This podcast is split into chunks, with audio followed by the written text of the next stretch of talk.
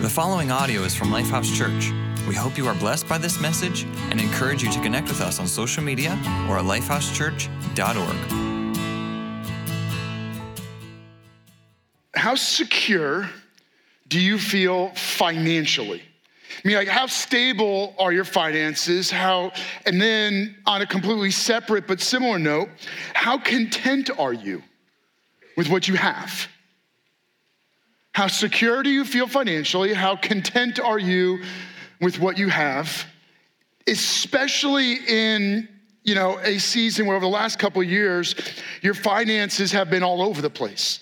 Your sense of security financially has been like a roller coaster right? I mean, I can't be the only one that feels that way, right? Where like things like you went through a season where you thought everything was going to collapse and then it didn't entirely, at least for some of us, right? Some of you, I mean, you lost an entire business or something.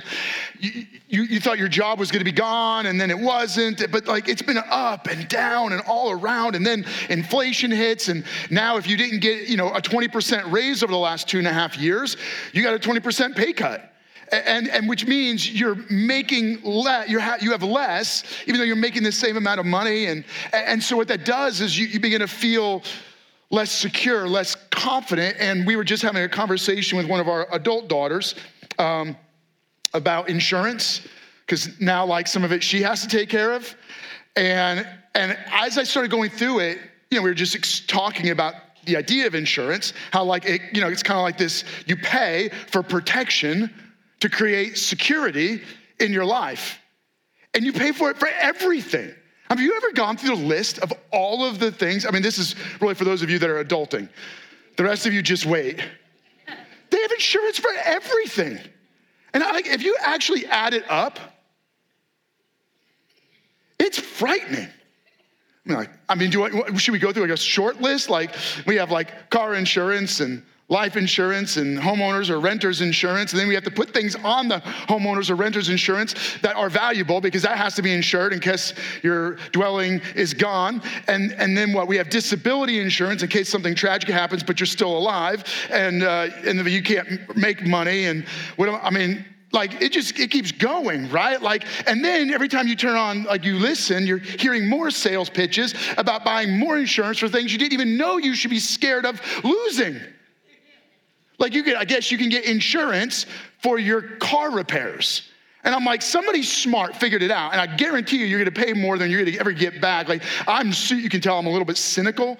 Um, and what I know is this though, all those things are like putting, like, we're paying for a layer of protection to create security to safeguard ourselves from like catastrophic financial ruin right? I mean, that, isn't that kind of the point? And so, like, there's some trade off of, like, yeah, I'm willing to pay that much to make sure that if something terrible happens to my health, that I'm not stuck with like a $10 million bill that I'll never be able to pay off. Okay, and so um, we, we, we, we're looking for financial security and stability in a world that is entirely not stable in an economy that's entirely not stable. And so there's this struggle, right? If you don't feel like you have enough, which almost everybody feels like, but let's say things are really tight, then you're working really hard trying to get more. Or maybe you've done well for yourself and you're stressed working hard to keep what you have and get more. And then there's a small group of people that they've, you know, they've, they've made it. They've either maybe they've worked really hard or they've inherited or things have just gone well for them. And they've got more than enough financially, but they don't feel like it's enough because there's some deep void in them. And so they're always doing things to fill something that all the things they have don't fill. And by the way, just so you know, I'm not just up here saying something that you're going through. I mean, I, I feel this too. Um, I was thinking, you know, how much do I share of this? But like, you know, I get the privilege of being your pastor, but part of being the lead pastor of Lifehouse also means that, like, for those of you that are like business owners, you get this. Like, I'm also like the guy in charge, and which what I mean by that is like I'm the I carry the weight to, of you know, like we have staff and we've got payroll and there's a mortgage and there's a lease payment in, in Chambersburg and there's a rent payment in Frederick and like, and it all, shockingly, it all seems to come every two weeks or once a month. And like there's insurance to be paid, and then there's a crazy water bill that seems to never stop going up, you know, like there's electric payments. And and, and so I feel that. And then here's the thing: if you're feeling it, we're feeling it because as inflation went up, you know what happened? Simultaneously giving dropped directly proportional to that. And so, uh, no matter where the giving is, right? Like we, we got to still make payroll and we got to still pay the mortgage and that. And so, like I, I feel that we feel that we have a financial team, and um, and so like I'm aware that if you're wrestling, so are we.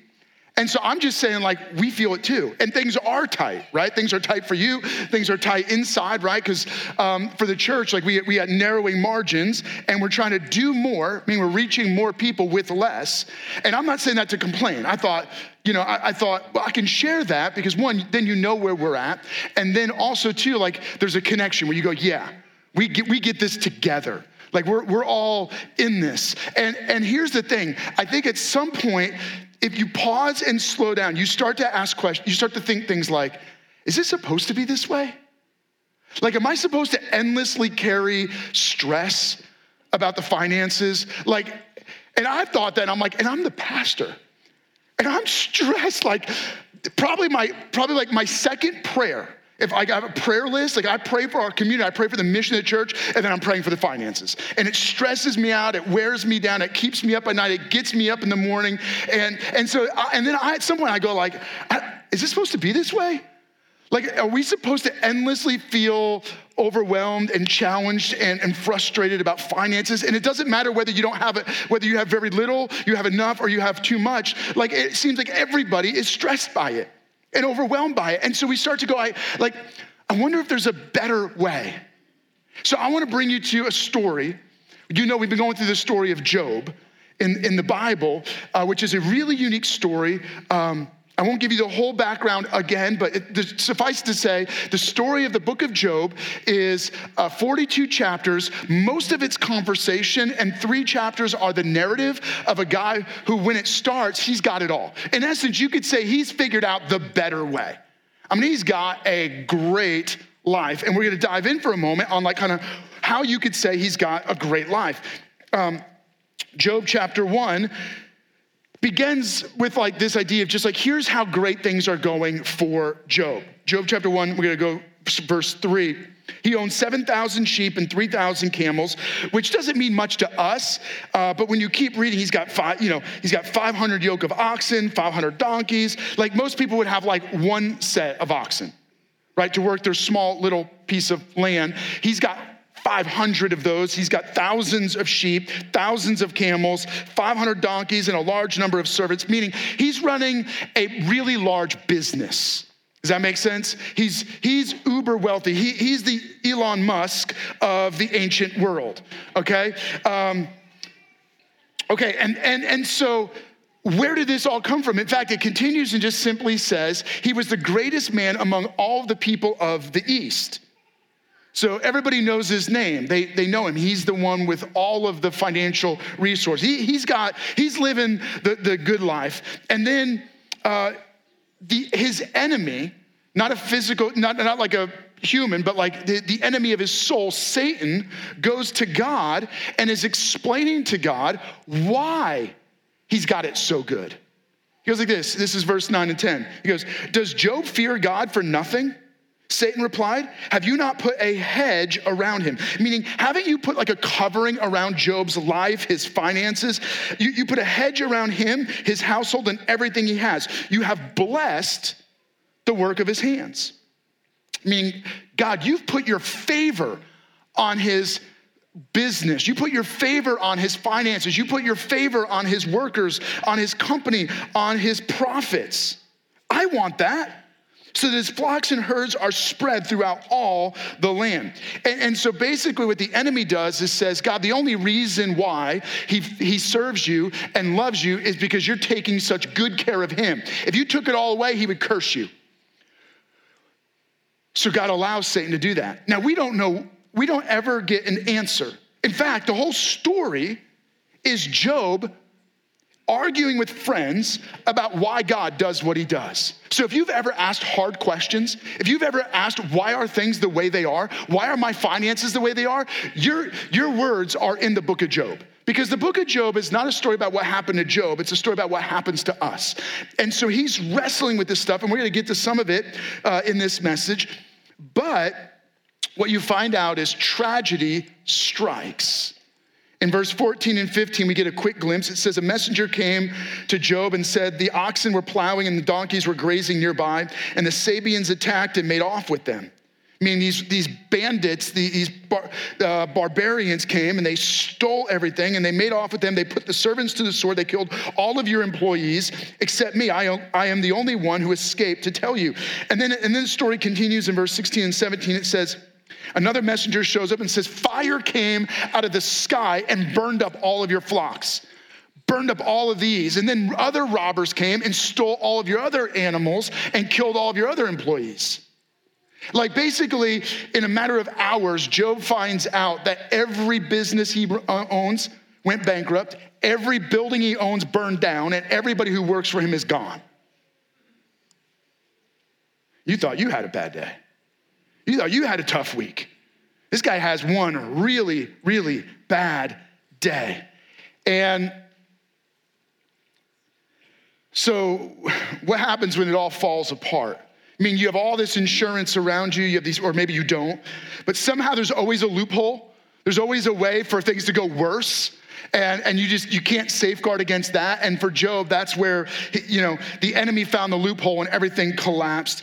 And job responds this way and we're going to really look at the, the message and the meaning in this in these verses. Verse 20 and 21 at this job got up and tore his robe shaved his head and he fell to the ground in worship.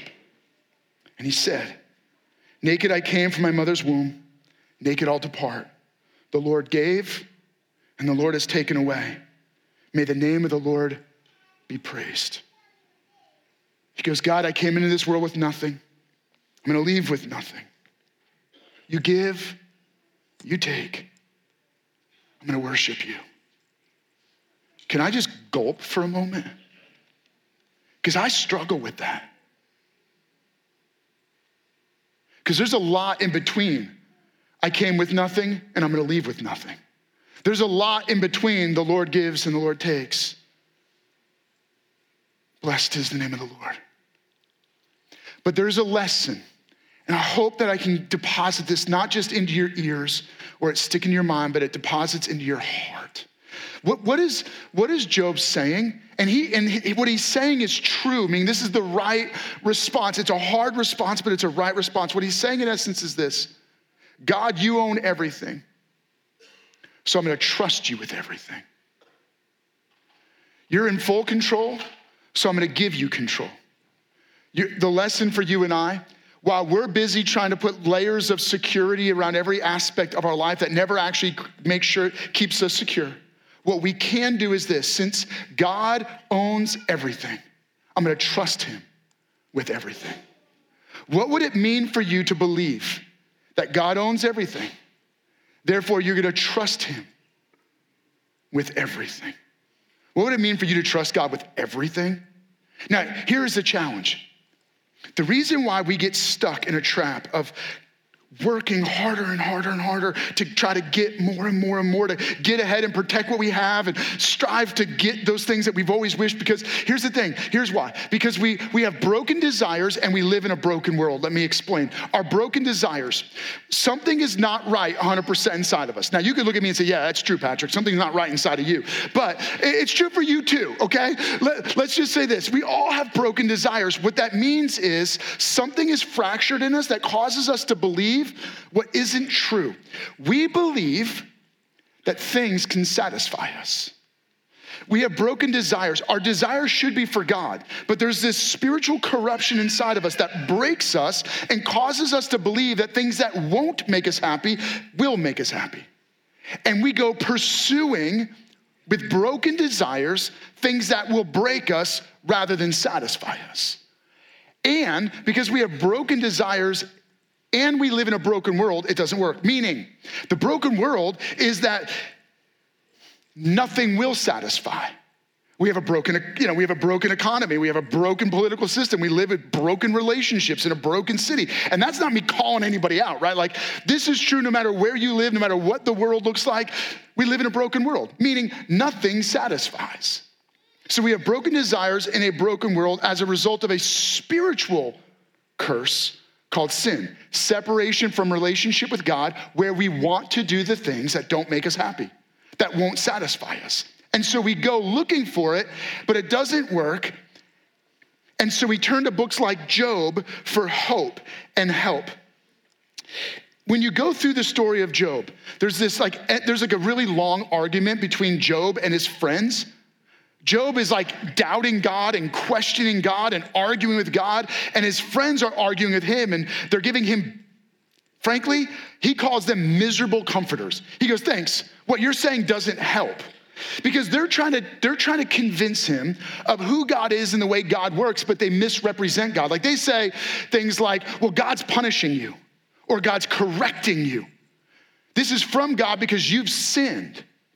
And Job's like what are you talking about and then they, and then they say things like Job you just need to believe maybe you just need to work harder maybe you need to get a job meaning they give all the wrong answers when things are not going well and do you have people in your life like that?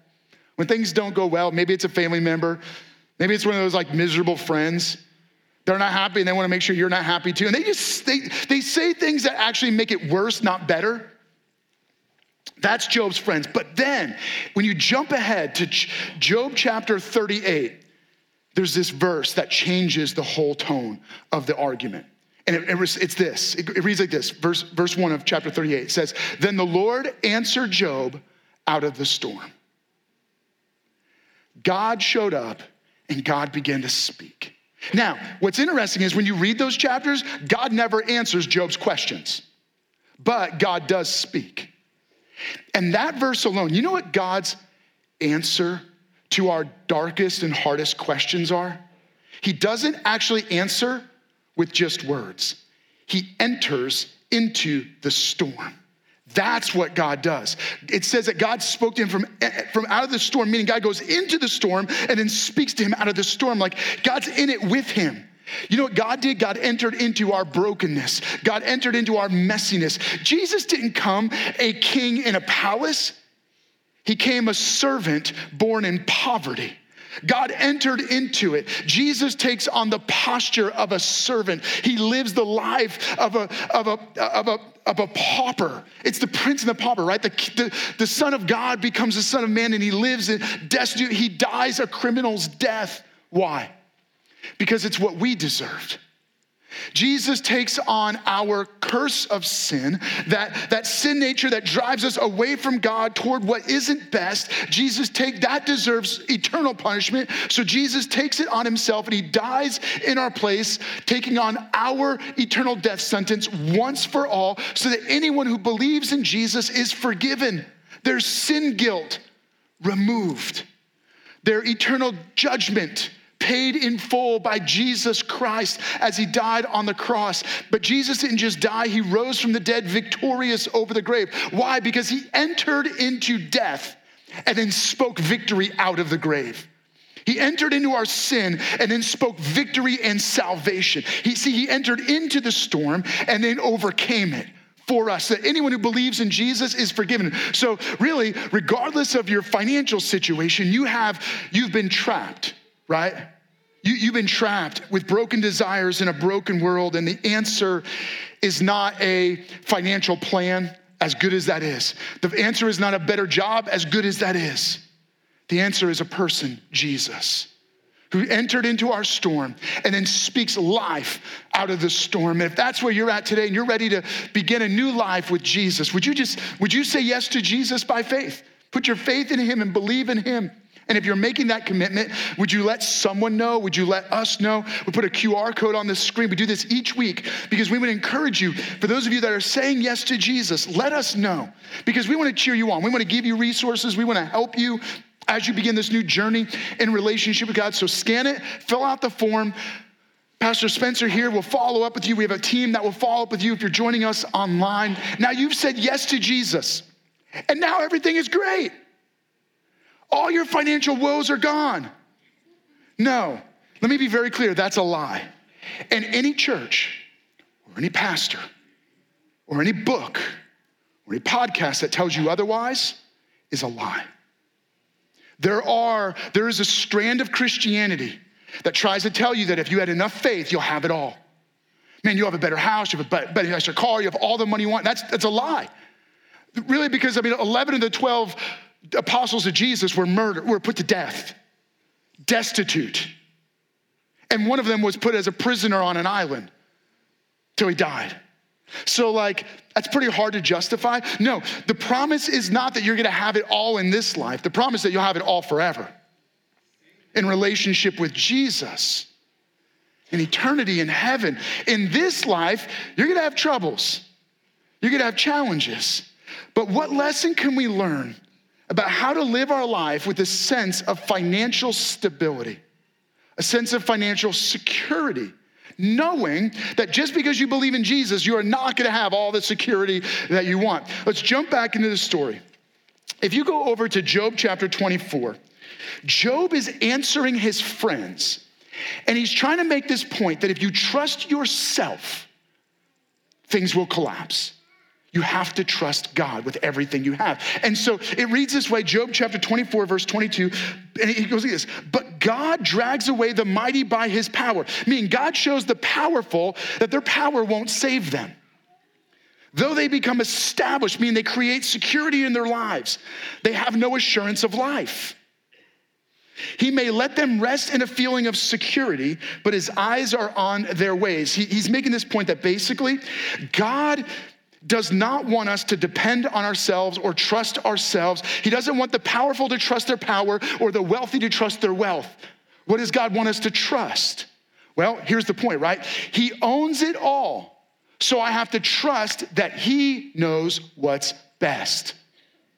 I, he owns it all, so he, I trust that He knows what I need. He, he owns it all, it's all His. In essence, everything is His, so I have to trust Him with everything.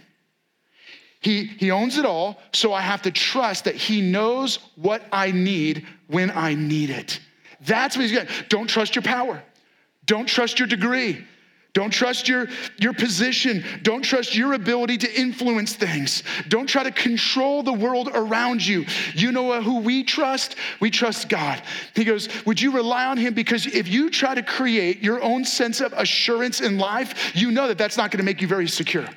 Because your, your feeling is like it's all just a house of cards. And if you get knock out one little piece, it all collapses. But God does not build in your life a house of cards. Right, Jesus tells a story about the man who, who trusts in Jesus as the rock, and he says, like a man who builds his house on a solid foundation, right? Anything else is sand. If we're building it on our own sense of insurance or assurance or security, it's gonna collapse. But when I build my life trusting that He owns it all. He knows exactly what I need. Do you believe that? Do you believe that God owns it all? He knows exactly what you need. He is taking care of you. You're at the center of His attention. He loves you. He is for you. He has entered into your storm. In essence, you're not carrying all the weight. Now, this is important. I want you to hear this.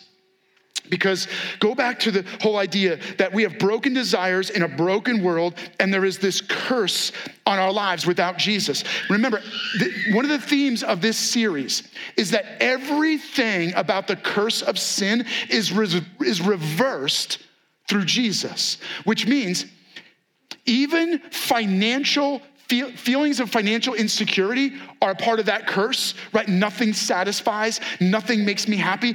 Jesus takes that curse and he reverses it. How? How does that make sense? Here's what God does.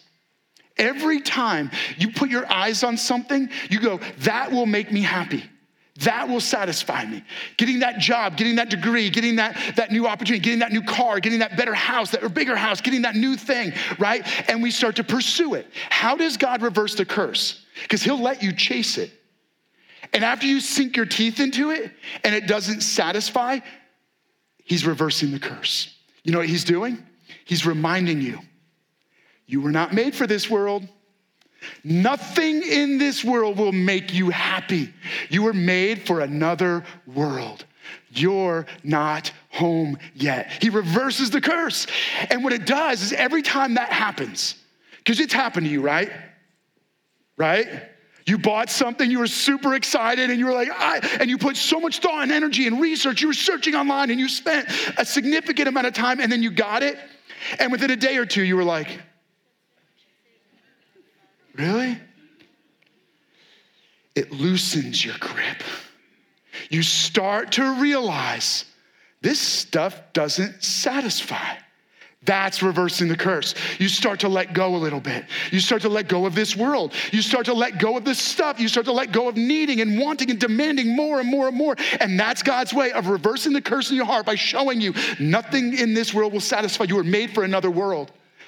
Don't put your treasure in this life. And when you stop putting all of your treasure in this life, then you're able to begin to switch and go, oh, he owns it all. He gives me exactly what I need. Think about what Satan says to God about Job. He goes, You blessed the work of his hands so that his flocks and herds are spread throughout all the land. God, you're taking care of him. It's funny how even Satan knows that God is looking out for us. He knows it. God's looking out for you. He tries to weaponize it, he tries to use it against us. Now, Job's response is this when he loses it all The Lord gave, the Lord has taken away. May the name of the Lord be praised. Whether I have much or little, God, I trust you. Whether you, you're giving or taking, God, I trust you. Your name be praised where I am. You, you've met my needs. You're taking, I mean, isn't that what Thanksgiving is about? We're gonna celebrate a time of saying, God, thank you. Whether I have little or much, thank you. God, I have you.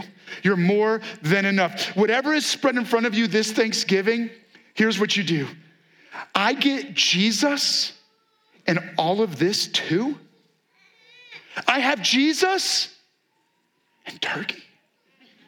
I have Jesus resurrection life, eternity, and stuffing, and cranberry, and yams, and pumpkin pie. I am rich beyond my wildest imagination. God reminds Job. Uh, if you jump into Job 38, God is reminding Job that he's in control. He goes, Job, look, you're worried, you're, you don't even worry about the things that I think about. Because do you hunt the prey for the lioness and satisfy the hunger of the lions? When they crouch in their dens or lie in wait in the thicket, are you worried about whether the lion catches a gazelle? Who provides food for the raven? This is not a shout out to Ravens fans. Come on. But God is concerned about the well being of ravens. Who provides food for the raven when its young cry out to God and wander about for the lack of food? God's saying, Look, I'm looking out for you. It means that I trust that He knows best what I need, and I rely on Him to provide for my needs. I rely on God to take care of me. How do I do that? I, I do what's right. In fact, if you go back, Job makes a point of here's the things you can do wrong that get you out of God's blessing. Here's the kind of things you can do that will curse your finances. Want me to give you a quick flyover of that? Meaning, here's some warnings. Job, everything went wrong, it all fell apart, and it wasn't his fault. You can make it your fault. You want me, want me to give you uh, a couple examples of this? Um, hang on, I feel like I jumped ahead and I got out of line here. So I'm, I'm going to read. Here, here's, here's what J- Satan says about Job. This is God's favor, and then I'm going to show you the things you can do wrong to get out of this, right? Satan says, Does Job fear God for nothing? Satan replied, Have you not put a protection, a hedge of protection around him, his household, and everything he has? You've blessed the work of his hands, his flocks, his herds are spread throughout the land. So as he gets, you've taken care of everything. Now, Job goes, But you can get out of God's blessing. You can get out from underneath the protection of God. How? So, Job 31, verse 5 and 6, he says this. He's trying to give some indication of the things you can do to get out of God's blessing. He goes like this If I have walked with falsehood, if, if you're lying and you're cheating, you're gonna get out of God's blessing. Or my foot hurried toward deceit. Let God weigh me in honest scales, and he will know that I am blameless.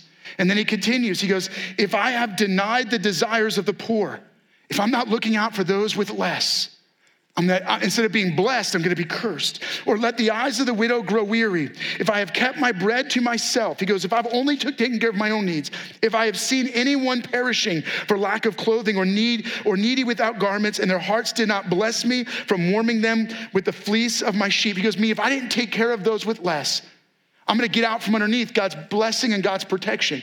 And then he has one final challenge. He goes, if I put my trust in gold, or said to pure gold, You are my security. He goes, If I trusted in anything else, then I could understand that I'd be outside of the blessing of God. When you jump ahead to the end of the story, the point is this that there are things you can do to get out from underneath God's favor and blessing. But for Job, he did everything right and everything went wrong. But in the middle of that, he continued to take a posture of God, you give, you take, I trust you and I worship you. The end of the story reads like this it's simply uh, chapter 42, verse 10. It goes, The Lord made him prosperous again and gave him twice as much as he had before. And the point is not like, yay, God gave everything back, right? Because he still lost so much. Yes, God blessed him. But the point is, God gives, God takes, God, I trust you. And so the challenge I want to give you as I bring this message in for a landing is this God takes full responsibility for those who fully trust Him. Do you hear that? Let, let, me, let me give that to you again. God will take full, re, full responsibility for those who fully trust in Him. You want God to take full responsibility for your career path, for your life, for your finances, for your retirement? Trust Him fully. Give it all to Him. Don't, don't put your trust in your ability to manage the market, your ability to manage your own well being, your ability to, to, to uh, figure out how to get that next contract, your ability to work your way up the ladder. No, you put your full trust in God and say, God, I'm going to trust you, and He takes full responsibility for us. I want to take a moment. Here's what I want to do I want to pray over you. I want to pray over your business, your finances your, your, your, your direction you're in right now. Some of you, you've been carrying the weight of the world. And you need to let go of that and give it to God. I understand. Some of you, you've been walking through financial crises and you just been, you've been feeling burdened and overwhelmed. I want to pray for you. We have a prayer team. My goodness, ask somebody for prayer. But could you give that to God right now?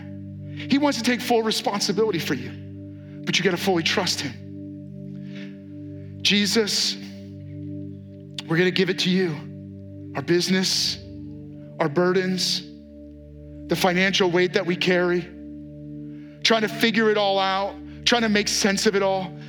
God, every worry, every doubt, every stress, every need, every want, God, we're giving it to you right now. And we're saying, God, would you take full responsibility as we fully trust in you with this? God, would you meet every need?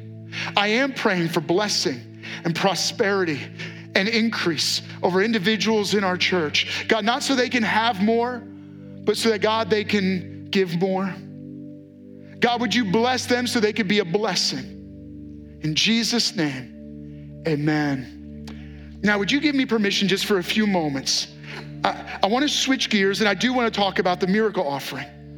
I feel like this would be a good segue, right? Does that make sense? We talked about trusting God, and, and, we do this one time a year, as Pastor Spencer so uh, uh you know accurately shared.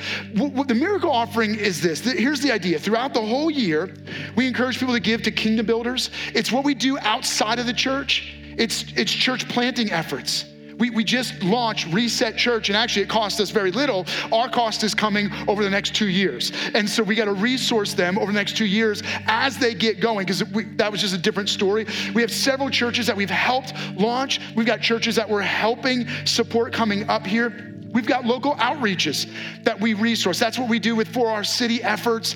And as we go into the, um, the Christmas season, we have significant outreaches. We're going to be partnering with Reach, with the Hope Center. We've got big Christmas outreaches. That, it costs money to help resource those things. Um, we've got some other local community out projects that we're working on. And so we've got a list of all these things that are like they still need to be funded. And so what here's what I feel, to be honest with you. Um, it, it's like sometimes I feel like the weight is on me to figure out how we're gonna pay for all that stuff. And so what I do is I'm like, it's like me putting all my weight on one cup, right? And like, you know that doesn't work. And some of you, you know that because you feel that at work. And I want you to know our goal for this miracle offering is to raise $100,000. And if any one of you feel that way, you're like, that's this. It doesn't work. You can't, you know, no little plastic cup isn't gonna carry my weight. But what we believe is this the part, why we call it a miracle offering is we're asking everybody to give their best gift. We know that you're all in different places. We know some of you can't give anything. It's okay. Here, here's what we want to do. We want to invite you to participate. And participating, Spence, you ready for me? No, you're good. You're going. You're going at it. It's taking its time. All right. Let me let me explain a little bit. Here, here's the deal, right? We we believe that when everybody participates, it, it, it carries the weight. Now, hopefully, it doesn't collapse on me. But uh, here, here's the point, right? We're, trying to raise $100,000 to go to all those different projects as we get toward the end of the year. And the miracle offering is like the one time where we invite everybody to bring their best gift. And if it works, what it does is it means that we all together, Spence, don't, don't put any weight on me. All right, here we go. I, I did eat a bagel this morning, so, all right, we pulled it off. Right. So the, that's the point, right? Like, point is that not any one of us can do, you know, and maybe, and you can. If you could write the $100,000 check, trust me, there's more significant opportunities that we're not resourcing, but we believe that we can all spread it out, right? We can all carry the weight together. Would you give your best gift, what you can do? You know, it's shared sacrifice, not shared, not shared amounts. What we're gonna do is we're gonna ask everybody to participate. Everybody get out of the chair and drop an envelope in, in the giving boxes. If you're not giving anything, eh, but you want to give, you can just write that down. Uh, you can pray for us. Prayer changes things. If you if you want to give but you're not ready to give, you can write down, I'm making a commitment to give this. Maybe maybe you're sitting there and you're thinking, this is a lot of talk about money and giving, and now they're asking me to give, and I'm a little irritated by that. That's okay. We get that. Here's why. What I want you to do, if you're in that posture, is look around at why a whole bunch of people who are all on the roller coaster of up and down financially, some who have very little are willing to sacrifice and give. Because what you'll see is that the Christian community is a generous community who wants to give rather than take. And that's what you're part of. So, can I take a moment? I want to pray over our miracle offering, and then Pastor Spencer's going to come and give very specific instructions as you prepare to give. Heavenly Father, thank you. Thank you for the privilege we have of being part of what you're doing. God, today as we, we give to this miracle offering, this one time a year where we give our best gift into this opportunity, Lord, I pray that you would meet us here, that you would bless, that you would prosper this, God, that you would do more with our little than we could ever do with much. Lord, we're asking that you would show up and truly do miracles among us. Would you show up? For those that give, Lord, I pray blessing over them. I pray that you'd meet their needs. In Jesus' name, amen.